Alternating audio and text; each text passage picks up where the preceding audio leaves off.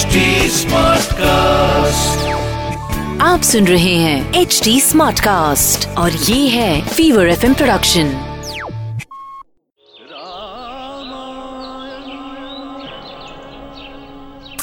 dad Lakshman ji का गुरु रावण कैसे हुआ क्योंकि बेटा जब लड़ाई में भगवान राम ने तीर चला के रावण की नाभि का अमृत सुखा दिया तो वो धरती पर गिर पड़ा।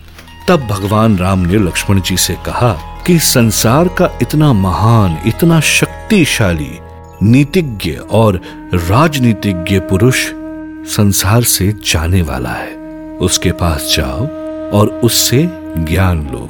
तब लक्ष्मण जी रावण को प्रणाम करके बोले, हे महाज्ञानी रावण, मुझे तीन ऐसी बातें बताइए जो किसी भी इंसान को ज़रूर जाननी चाहिए।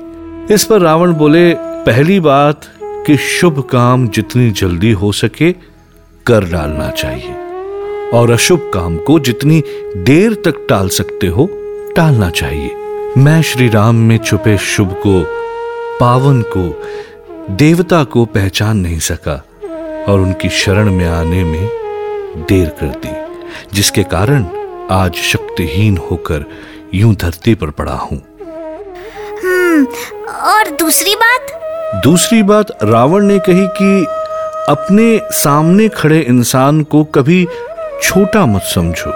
मैं ये भूल गया था। जिन्हें मैंने मामूली बंदर और भालू समझा, उन्होंने महारथियों से भी भारी मेरी सारी सेना को खत्म कर दी। जानते हो, कभी मैंने ब्रह्मा से वरदान मांगा था कि मनुष्य और बंदर के अलावा और कोई मुझे मार न सके। क्योंकि मैं तो स्वयं को देवताओं से भी बड़ा समझता था। मनुष्य और बंदरों को तो मैंने कभी पाँव की धूल भी नहीं समझा। बस यही मेरी भूल थी। Oh and the third one तीसरी बात जो रावण ने लक्ष्मण जी से कही वो थी अगर तुम्हारे जीवन में कोई रहस्य हो तो कुछ भी हो जाए उसे किसी को भी नहीं बताना चाहिए।